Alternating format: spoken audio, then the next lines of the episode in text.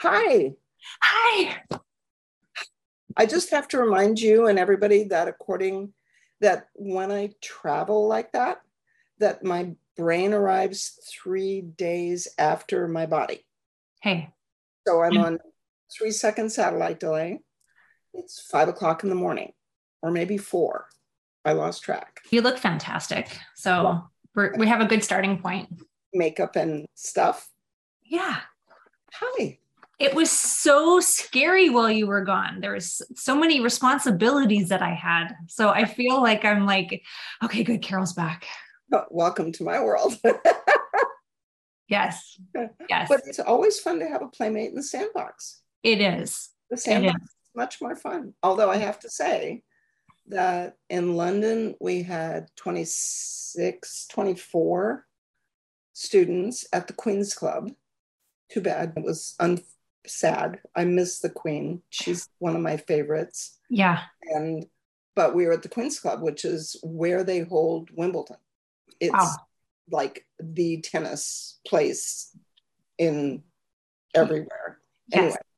And then we did a core and then we had to cancel the master class and we combined the advanced with the master class because the country shut down on the Monday. So we did a two day advanced and did a master class discussion, problem solving thing on the Sunday. And then I had two days off. And then I went to Ireland and we did a three day core Thursday, Friday, Saturday. We did a three day pain and injury, but they were for National Training Center students. And they're neuromuscular therapists. That's what NTC does. So it was like treating, like training a whole class of combination physical therapists, manual osteo, osteopaths, more than massage therapists, but right yeah. someplace. Yeah. And they're used to following instructions. So when, when I said, do not move your hands, no scrubby circles, I had 20, what we have in Ireland? 20 some odd students that all didn't move their hands. But their faces, they know what muscles should do. So when you explain that when you run the frequency to quiet the accessory nerve, that only the upper trapezius is going to soften. And you say that, and they like internally roll their eyes during the lecture, but during the practicum. So now, when we do a practicum, for those of you that are coming to Chicago, now when we do a practicum, we do the supine cervical practicum if there's three people per table, we do it three times in a row. So everybody has the same experience. And I don't do a demo. You don't have to with that one. Right. Only the upper trapezius goes di- like disappears. And you see the look on their face like, what? But just, huh? And then only when you run torn and broken in the ligaments do just the lateral suboccipitals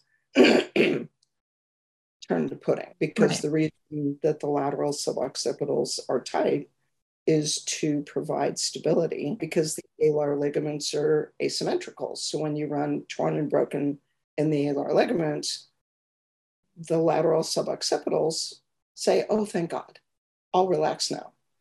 And to watch the look on their face was like, it was so much fun. Yeah. And for just that, yeah. To the experience that you and I have of that's not possible. Yeah. And then it happens. Yeah. Yeah. And then I went to Germany. It was really fun. I feel like this episode is going to be just a whole bunch of catch up of what both of us have been doing without each other for the past month. And every time you did a podcast, I got a notice of the podcast, but then it was three o'clock in the morning and it's yet no, not going to happen. Sorry. So what'd you do? Did you have fun? Yeah, as stressful as it was, I had a lot of fun. I'm sure mm-hmm. the Q&A might have some differences of opinion, but I had a lot of really great feedback actually because here's the thing you don't realize how all encompassing your brain and skill set and knowledge and mileage is. Because when you and I talk like we cover so many pieces of that of the of all different professions and capabilities and clinicians. And so to replicate that with guests is really tricky.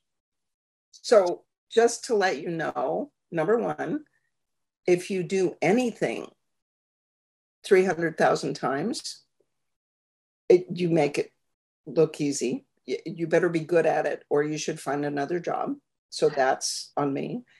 And then the other thing is because remember, do you remember the speed dating? Yes. When you said, What's your superpower? Yes. That was a game changer because it's the first time I've ever thought of it. Mm. And it was synthesis. So it's when I open my mouth, it's not just me. It's having listened to Roger Billica for seven years and reading his slides and Jim Oschman and Jay Shah and Ben Katholi and Dave Burke and like and just and you, right? And yeah, so you synthesize all of that and there you go. And there you are. So yeah. I tried to synthesize. I had that word and message in my forebrain as I was planning out the guests each week, trying yes. to check the boxes. Short of having a veterinarian on, I think I did an okay job. What I miss? We had we had Dave Burke and Ben Katholi. The three of us were on together, and that was I was worried we were going to break the internet because it was way too much fun. It was hilarious. I got a, a text message from Ben Katholi at some um, godly hour, something about give the limbic amygdala a nap, a muzzle, put a muzzle on the amygdala. It's no, give the limbic system a nap. Yes, it's not just the amygdala. The amygdala would be one thing, but when you put it together with the hip, with the hippocampus, yeah, and then the thalamus, and when you figure out that everything, every pathway into the brain from the spinal cord goes through the cerebellum, but it doesn't go just to the cerebellum, it goes to the thalamus, then it goes to the hippocampus. So the thalamus says, Is this scary? And before it goes to the sensory cortex, it goes instantaneously in a billionth of a second. It goes through the hippocampus. Did you ever feel this before? Was this scary or bad? And then the hippocampus asks the amygdala, Was this scary? Is this scary? Is this scary? Was it awful? And the amygdala says, Yeah, it was really awful. And the hippocampus says to the thalamus, Yeah, it was really awful. And then before it goes to the sensory cortex, it goes back to the cerebellum. And the thalamus says to their cerebellum, the amygdala and the hippocampus said this was really scary and really awful, and you shouldn't let it move. And then it goes to the sensory cortex that says, hey, you're about to move your right leg, but it's not going to do what you tell it to do, so don't worry about it. And all of that happens faster than electricity and synapses. And those are some of the conversations I had with Giuseppe Vitiello in Neuruppin at a symposium that was put on by TimeWaver on, I can't even remember the name of it, but it was, and he is a quantum physicist. And it's like oh it and all so tell that to ben katholi and dave burke. I will tell them anything. I just love talking to them and fun? they're they're so much fun and we were laughing more than anything. So i apologize to the people that tuned in. There's 50 people that were on live. They got a whole oh. bunch of we were dancing we were pretending we were like the brady bunch. It was just like a it was a thing. Oh. but bringing those two on with their mileage and their stories is, I think, the important piece of it because they're in the trenches with this modality in a clinical setting. And I feel like with them and their schedules and their credentials, if they can do it, it gives us hope for. I, I, get sidetracked sometimes having somebody for an hour. And my practice has changed so much over the years that I'm like Ben right now, where I truly enjoy spending time with one machine sometimes and one patient. And just because I had the luxury of just seeing one patient in that hour, asking the questions and listening to their stories and listening to the tissue. So I feel like I've really slowed down my approach because I can. And I'm at the part of my practice where I really want to I want to experiment. I want the frequencies to do more. And this is where I have a story to tell you about the frequency that I hated for years, but it's always been burning in the back of my brain that it is a relevant frequency. And I just have not been smart enough to figure out what to pair it with yet. But I think I'm onto something. Okay. Go for it. 475. Oh, nerve sheath? Nerve sheath. I've been in love with this frequency. I've been obsessed with this frequency since my first advanced. I wanted it to do something. Yeah, me too. And I've never gotten it to do anything. So I'm really interested in what, because George made it up. There's no such thing. He made it up for a reason. And I have to hold his vision in my heart because I think about it's funny you say that because I was thinking about George a ton when I was playing around with it. Now I know why. So I think where we are at with frequencies, we're learning so much about the sequencing of them, right? Things are now more time dependent. We have to run this before we run that, or we have to go back to something. So I was always using nerve sheath in a way that it would be like adhered or stuck or scarred like a nerve would be. And it's not, it's the opposite. So when we start talking to like Ben and Dave, and they're all about increasing the vitality and increasing the secretions and mm-hmm. nerve trauma. I've been using those once I have almost like how I do with the reestablishing neural connection and rebooting, I've been implementing it after afraid to move it and helping the cerebellum find the tissue by increasing the secretions to the nerve sheath with movement. Interesting. And see if you if I was going to think of the nerve sheath, because I'm not there yet. I know. I would think of it as the glial cells. only thing that and the glial cells are structural. Yeah. But are also immune modulated. So if I was going to do anything with the nerve sheath, I'd probably do 40. And that's what I was doing all the time and it didn't work. It didn't do anything. Okay, so vitality. So I'm doing the opposite. Interesting. So and see, I yeah, okay. I'll add it to the things I try because whereas you guys are going to one machine, I take what I think of as neurology and have that and modulate that whole conversation at one time. So I have a picture of six machines on one patient at in London, and it was to quiet down the hippocampus and the amygdala and the thalamus all at one time because you do 40 and 89.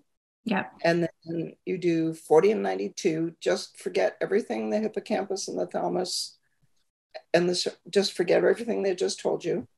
And then you quiet down the spinal cord sensitization. That's jay Shah. mm-hmm. speaking of which ben katholi and dave burke and jay Shah are all going to be at the advanced in february. I don't know how you're going to do this. I don't either but i'm so excited because now that my brain is back i'll have the schedule done by friday because things have been a little preoccupying since April yeah. here. Yeah. Anyway, so they're they all know they're coming, and the best bait to get Burke here is to tell him that Katholi is coming, and the best bait for Katholi is to tell him Burke is coming, and the best bait for Jay Shah is just to ask him to come and do six hours worth of lecture in 90 minutes. It's okay. Yeah, and for those of you who have not seen a Jay Shah lecture in person, it's the most fun you can have. His slides are fantastic. His lecture style is so smooth for such complex topics. You walk out of there thinking, finally, I've got this neurology thing down. He's amazing. Yeah, that's fantastic. And the bait for everybody else is just those three headliners that you just said. So I guess we're going to see everybody in Phoenix in February. And, and the thing I learned in German, because we were working with the MagHealy and the Healy group, was they do a better job of celebrating and team building and acknowledgement. So for everybody that hears this, either in person or on YouTube, we're going to celebrate at the advanced and we're going to acknowledge the people that have been with FSM the most, been to the most seminars, been doing this longest. And because it's a, uh, an advanced that includes case reports, practitioners have the opportunity to share their stories with each other. Yeah. And we have lunch and dinner together. So I'm pretty excited about all that. Yeah. Me too. And I understand people would like to still maybe are isolating and like to do things live stream and whatever, but there is something so special about the about being present at the advanced, being there. It is really indescribable. It's the most special meeting I've ever been to. And I think a lot of people feel it that way. That's why you have so many repeat offenders that come year after year. Mm-hmm. Family reunion.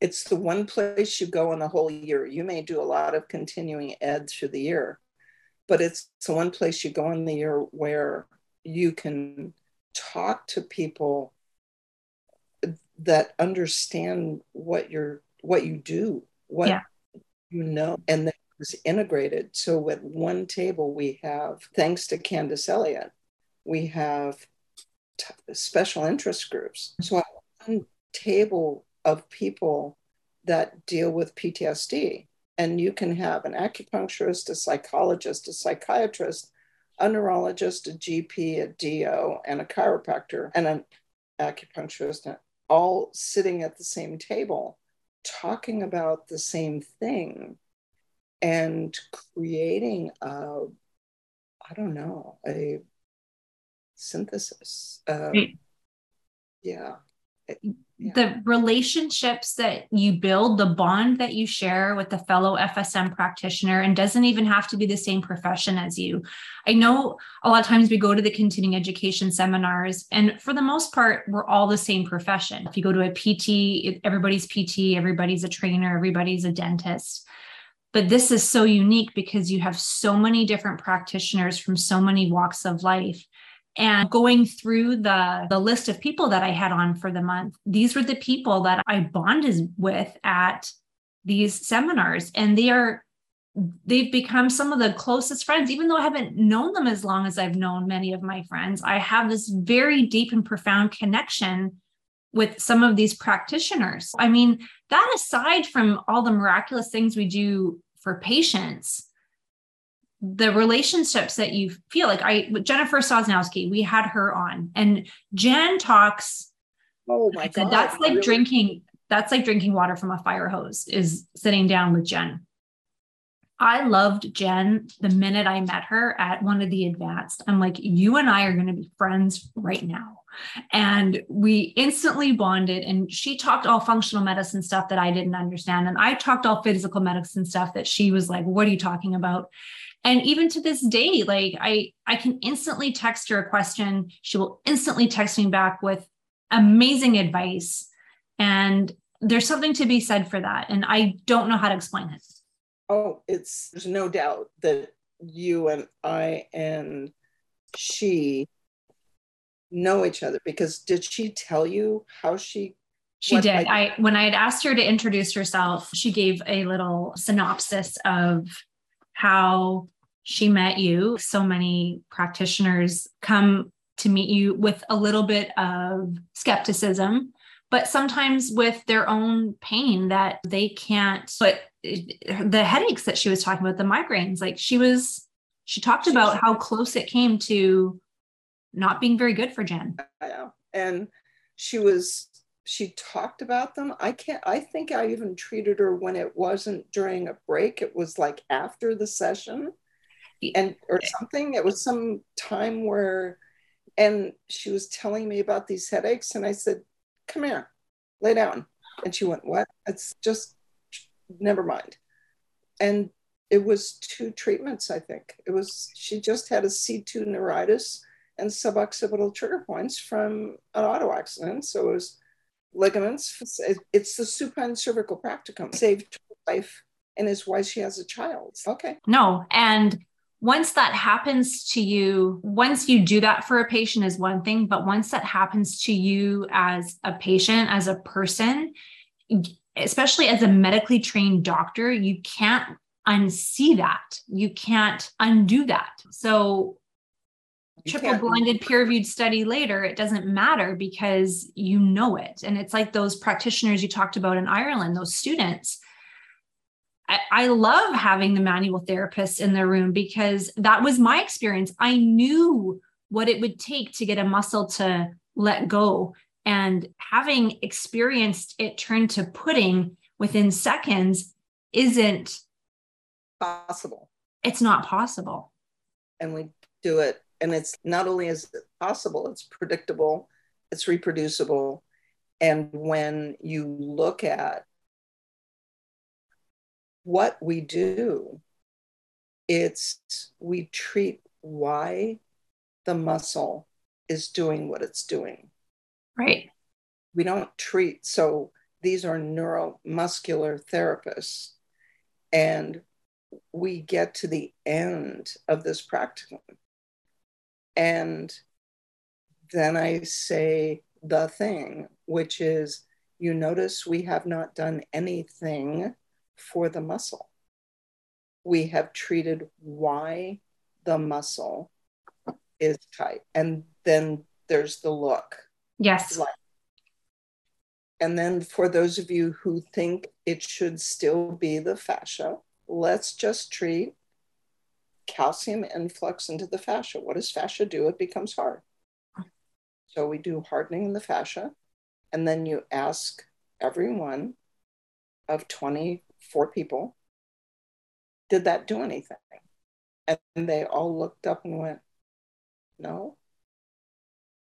And then you change 91 hardening to increase secretions in the fascia. And just when you thought the fascia couldn't get any softer, it gets softer. What? It's just so. And I'm right there with you too with this fascia. I took the most amazing course while you were gone in all my spare time. It was on muscle spindles and GTOs and all the things that I geek out about. And the video they showed of the neuro or the musculotendinous junction and the fascia that was around the tendon as it was sliding. I had to catch myself because I was live on Zoom and I ended up, I was going closer and closer to the screen and my mouth was opening. And then I caught myself. I was like, whoops, sorry, because it was just amazing. But it, and I'm going to have to splice it into the sports course because it gave such a close up view of what the fascia looks like and the water and the movement. And there is a term for the softening of tissue. It's thixotropy and that's what we do with it's in the sports P. Thixotropy, T I X O, thixotropy. I have to look it up now. Now it sounds funny. Medical terms for smush? It is. There's a medical term for smush. So when I'm going to look it up right now. When a and it's the term it's like jello okay? Jello goes from liquid it gets cold what happens to jello? It firms up. You take that jello you heat it up what happens? It turns to liquid again. That's what fascia can do. So there's a medical term when the fascia does that thixotropy pretty sure that's it. So the video that we looked at we always talk about make sure the patient is hydrated and but you can see when you have hydrated tissue how it can move up close. And I was right there seeing how we are affecting the tissue with FSM in that way. It was amazing. So I'm going to put those videos because they're public videos. So I'm going to make it public somehow and, and have everybody see it. Oh, can we also suggest that might be the topic since we are no longer going to have a physical medicine and a visceral medicine track, I'm I've had to promise you that last time. So you can explain to people how that thixot whatever I, I, just looked it up to make sure because sometimes when you write a word and it says it's wrong no thixotropy the property of becoming less viscous when subjected to an applied stress. Shown for example some gels become temporary fluid when shaken or stirred. And who was it? Catherine just posted the same thing. So those of us that are really visual can see it.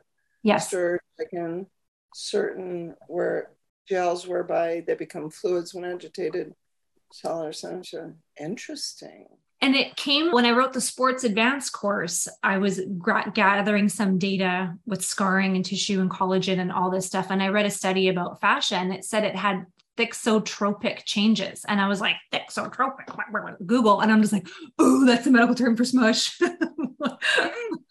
that's it. Yeah.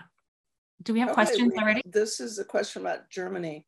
What does oh. the Mag Healy do that's different from just FSM? MagHealy has three other applications. One, they use it in water. The first three are Nuna frequencies and frequencies from other databases. The Russians have been using frequencies since the 40s medically. The MagHealy is a non medical device. So I actually had to write a pre- my presentation for Sunday at this conference was what is the bio oh my god now i can't even remember it electromagnetic what why would you want to harmonize, harmonize the bioelectric field what does harmony mean therefore what is disharmony and in our because because it's an over-the-counter device for patients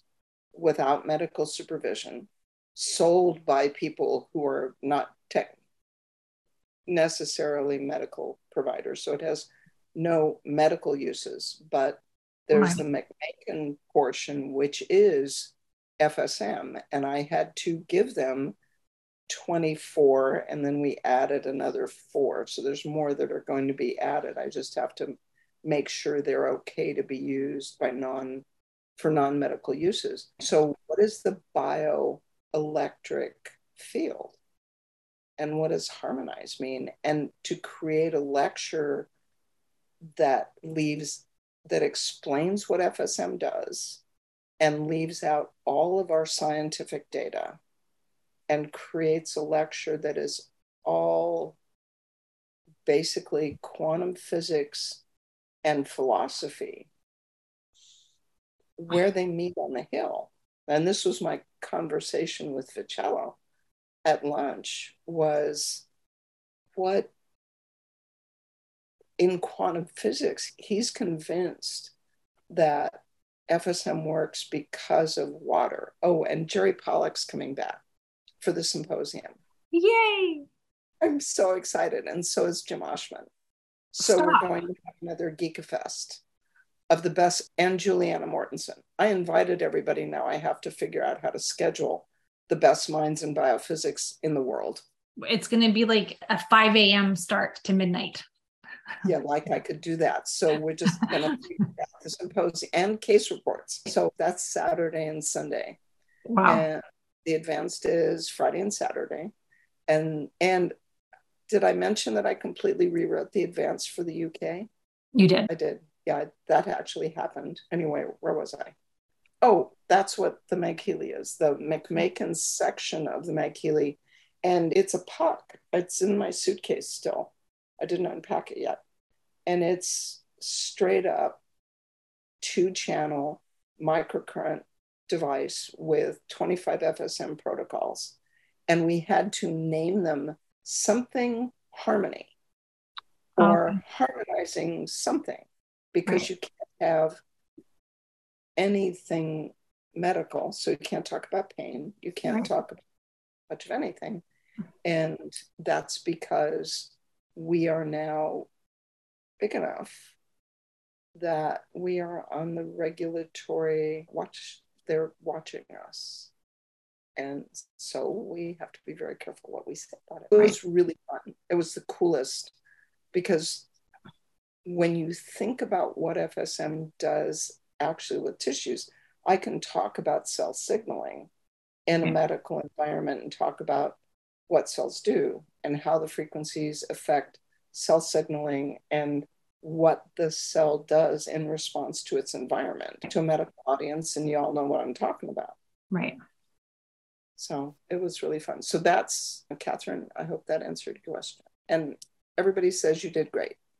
There we go. They have to say that. Come on. And Julian has a question on the Q and A. That might be a good time to throw that in now. Do you have? Oh, Leaf. What book did Ben? Did Dave Burke receive from Ben Katholi? What oh, it was energy med not energy medicine. I think it was Neil Nathan. We talked about so many books. It could have been Neil Nathan's energy diagnosis. I think that could have been. I have okay. it.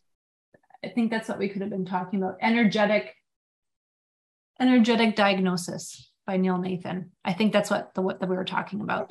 Please correct me if I'm wrong. Yeah, I was I yeah, it's a good one. Yes, we needed two hours. Yes, thanks, Leaf. Okay, so Julian's question says we were taught not to polarize negative, but is alternating current the same as polarized negative half the time?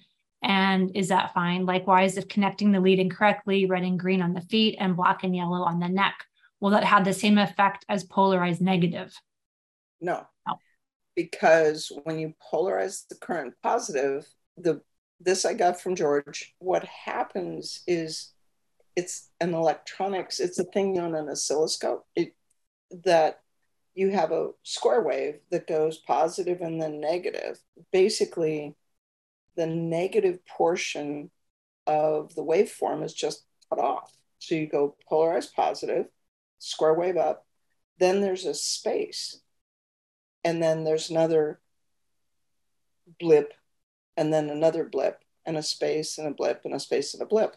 So basically, instead of a regular positive negative alternating flow, and that means the electrons move this way, and then that way, and then this way, and then that way. So, what on an oscilloscope goes above and below the zero line that's current flow. And the short version is that the electrons move this way and then that way and then this way and then that way. And the circuitry inside the machine makes it look like a square wave. When you polarize a positive, it's a blip in a space and a blip in a space. And it's possible there's some ideas about when you run continuous current, the tissue gets used to it, ignores it because it's, oh yeah, it's electrons, whatever. And every class we do now, there's polarize a positive, and you then po- have it alternating and then you switch it to positive.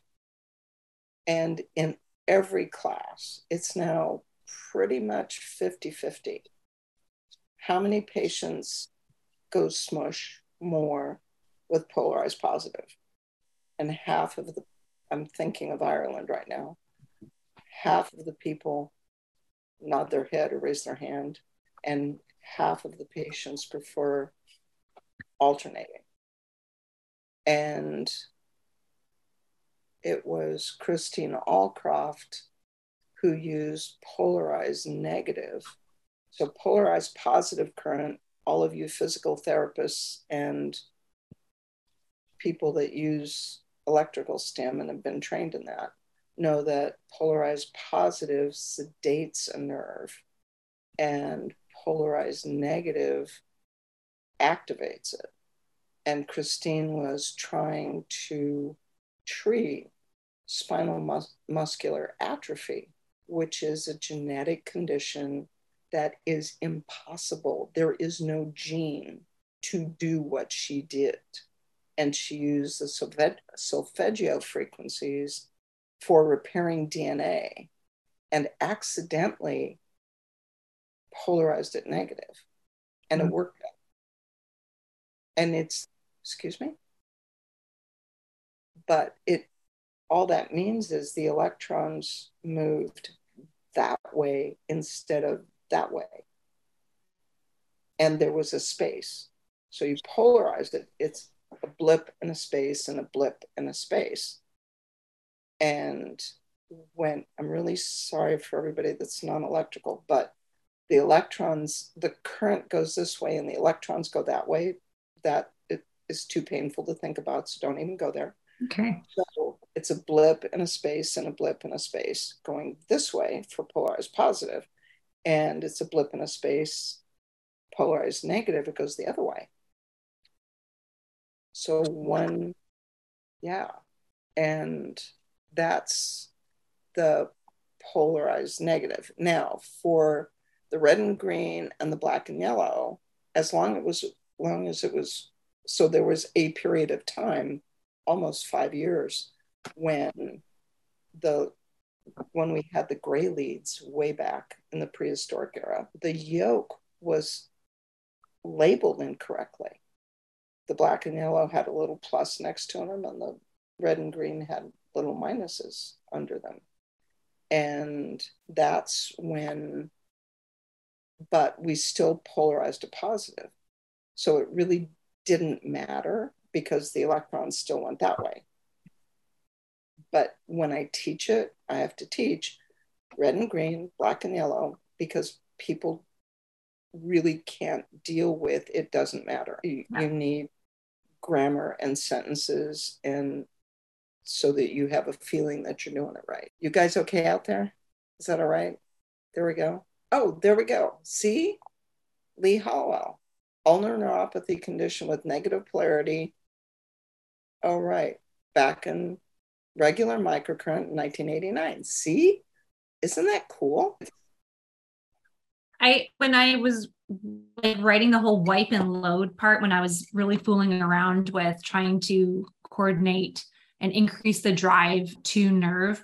I, the PTA clinic gave me that. She's like, why don't you try it negative? I'm like, oh, I can't. and then I'm like, but I will, and I will try. And it didn't do anything different. Different. No, but. Oh, Manette just said it's going to become a three day symposium. And if I, it's like, there's only so much time that people can take out of their practices. I, I mm-hmm. worry about that makes it five days. If we do a two, if I can keep the advance to two days and we can do a three day symposium, we can't do it this year. Of course, you have a oscilloscope leaf. And then Leaf asked, polarized negative leads to muscle growth. No, no, no I've tried that with so many athletes and no, and in spinal muscular atrophy, it only worked better because it does whatever the opposite of sedating a nerve is. And in spinal muscular atrophy, you're treating the spinal cord, not the muscle. The spinal cord is unable to produce an enzyme, neurotransmitter enzyme that makes muscles work. And to geek out a little bit on the training side, muscle growth has so many factors aside from just neural drive. So a, a muscle hypertrophies, yes, initially you need the action potential to stimulate the muscle, but that hypertrophic change, the actual tearing and rebuilding is based on so many factors genetics, nutrition, how fast it rebuilds. Speaking of rebuilding, everybody's going to freak out. I started the FSM Sports Game Changers podcast in all my spare time. I'm interviewing these trainers, and it's not FSM based, but as we know, FSM is. Oh, Oops, your internet is glitchy. Pieces of information to, it's a primarily physical medicine based group. I'm going to do that. So I had Dr. Charlie Weingroff on. Seriously? I, Charlie's I had, and I was able to nail down the John Paul Catanzaro, who is the exercise physiologist that coined MET. He is the brilliant mind who is doing all the heat. And you heard me talk what? about all this. Oh, I, meth? Meth, right? Movement, elevation, traction, and heat. So he he was on the podcast. So anybody wants to listen to that and all the how we're using heat. He, you can't dispute the data on how horrible ice can be in in certain settings. So going back to those hypertrophic changes, why it makes sense why athletes love FSM because they're getting away from the ice baths, they're getting away from oh, the vasoconstriction. You need vasodilation. You need those macrophages to come in and clean everything up and take it into circulation. And that's what FSM is promoting. So as he's talking to me about using heat, I'm like having these like explosions in my brain because blood vessels. The frequency for the blood vessels is the same as treating is the same for the muscle. 62 Duh. yes. And that is why. That is why it works. So it is so cool when you actually figure out why something works. Ending so it's a phenomenal podcast. I ask everybody just go to FSM Sports Game Changers on podcast or YouTube. It's episode, I think, three or four, John Paul Catanzaro. All of his data is on his website, but it really helps. And he even talks about how using heat is amplified by using microcurrent. And he does, he's not a microcurrent person. And then we talked after, and he was like, Oh, you're actually doing that because you're using the hot, wet towels and FSM. Wet towels get cold, but we'll have to uh, can you imagine what'll happen when he starts using FSM like DOMS and we're treating the blood vessel, the fascia, and the torn and broken and the tendon? Yes. To speed up repair? Yes. Did you lay that on him? Of course I did. Of course you did. Of course. I'm but so proud. As we're going down the slippery slope right now, I have to interject with a thought because when I was talking to Dave Burke and Ben Katholi, we were talking about, I can't remember how we got onto this topic, but it was that moment where we talked that diaphragm and cerebellum are the same frequency. What's up and with was, that? And that was my face. What's up with that? And then Ben, as only Ben Katholi can do, said, Of course it is, because breathing and movement need to be together. They need to be the same. They work together. That's what I said. And I had this like, I'm like, you're just like poetic, stoic explanation of, of course, diaphragm and cerebellum are the same frequency. Why wouldn't they? I'm like, yeah, I knew that. And the look on people's face when I talk about why you cough when you get a crumb of cornbread in your pharynx. So C3, 4, and 5. Keep the diaphragm alive. Keep the diaphragm alive. Everybody learned that, right? And there's a nucleus for that in the spinal cord. And so there's here's my three fingers and there's c3 4 and 5 yeah. And there's nucleus in the spinal cord for the vagus nerve sensory fibers in the pharynx that co that make a nucleus in the spinal cord between the vagus and c3 4 and 5 so the sensory fibers of the vagus stimulate C3, 4, and 5 do- to fire directly to the diaphragm so that you cough before the message from the spinal cord even gets to your sensory and motor cortex that says, Hey, I have a crumb in my pharynx. Being aware of the crumb in your pharynx is not important. Coughing in the spinal cord, that's important. That just once you see the vagus, you can't ever unsee it. No, that is true. And it makes me want to just go back and call everybody before I knew how to treat the vagus. They all need to fly to California and see me again. yeah, really sorry. It's like I want to call everybody that I saw between 1997 and 2008 and say, I'm really sorry. You should come back because I could fix that now. Because you have to turn on the vagus so you can turn down the immune system so your back pain will get better. Excuse me? I know. And that is such a concept when you throw out to somebody and they're just like, I, what? okay. What do you mean? Was I molested, abused, or did I have an accident or surgery prior to the age of seven? Excuse right. Me? What's that got to do with my low back pain and why I heal with inflammatory changes instead of heal normally. So you talk to a, an audience about, you know, how the patient's x rays are horrible and they have no pain. Yeah. And you know how the patient's x rays are crummy looking, but not as bad as this other guy. Right. They have a little arthritis in their neck or low back, but they have horrible pain, no pain, bad, worse x rays, lots of pain. What's the difference? In the journal spine, it says the difference is whether you heal with inflammatory changes or whether you heal without inflammation. What's in charge of that? The vagus. Oh, uh, okay. So everybody that I saw between 1998 and 2000 and actually 18, you should come back. What do you think? What are we seeing as far as how long results are lasting when we're treating the vagus for things that are? Good question. It okay. depends on what's turning it off. I knew so you were going to say that. Yeah, it, the vagus is turned off by infection, stress, and trauma. Okay. So, what is their living situation? How much stress are they under? Are they an MD that works in the emergency room, the OR, interventional cardiology, certain medical specialties? Are they an athlete? Are they a police officer? Are they a newsaholic? Are they on social media all the time? What are, what's their life? How stressful is it? Infection. So I treat my vagus every night because I have still a pocket in the back part of my sinus, the very bottom, where no drugs can get to it. I have a pocket of infection left over from my mold infection and my jaw infection. It's like it's right there on the right hand side.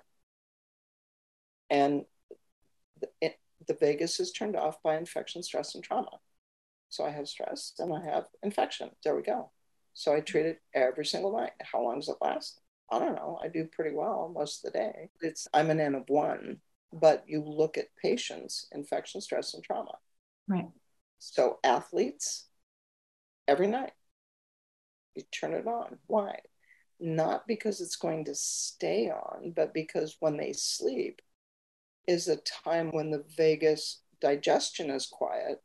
So, what does the vagus do at night while you're asleep? It's not doing much with infect with digestion.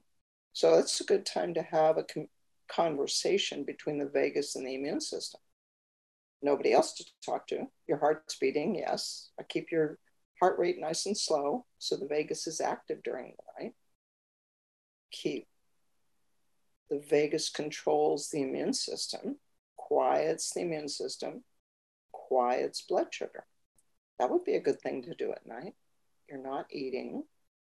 You don't need glycogen, assuming you don't have sleep apnea. That's the other reason that treating sleep apnea is so important. So, having that discussion. So, I did this whole presentation on fatigue. The number one cause of fatigue is sleep deprivation. And we ask people about everything else except sleep. And we test for everything else except sleep apnea. And so the first purchase I made, besides treatment tables and walls in the clinic, was a WatchPat. So I could test for sleep apnea at home. So that's how long is it going to last? It depends. It's like everything else. So we had this chronic fatigue fibromyalgia patient in London. And I tri- and she was an 81 and 10, so she had a lot of muscle tendon pain because of loss of descending inhibition. I treated her three nights in a row. And when she got home, she had a terrible time with maintaining the results. She went from a seven incoming to a two for three days in a row. Wow. And then something happened when she got home. I'm Not sure what that is. Anyway, did I mention my brain is on three second satellite delay? And you can be with all the travel. I keep getting these messages. My internet is unstable and I am hard lined in. So I'm not sure what's going on. So if I am glitchy or whatever, I apologize. I almost made it for the full hour. So if I glitch out now and I end with two minutes to go, then you're going to lose me. No, it, was, it was before in the middle. There's some something in your house or your neighborhood that's using upload speed. Something.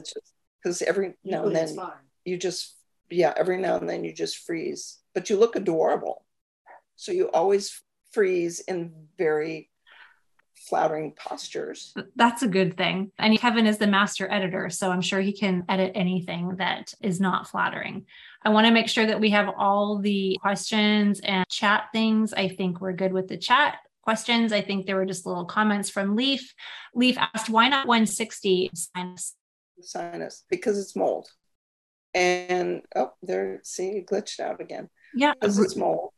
And 160 is pathologic virus, and it wasn't viral. It was an anaerobic infection, and we have frequencies for staph and strep. I could try parasites because I had Entamoeba histolytica. I had a, a parasite. What do you call that little an amoebic parasite in my jaw?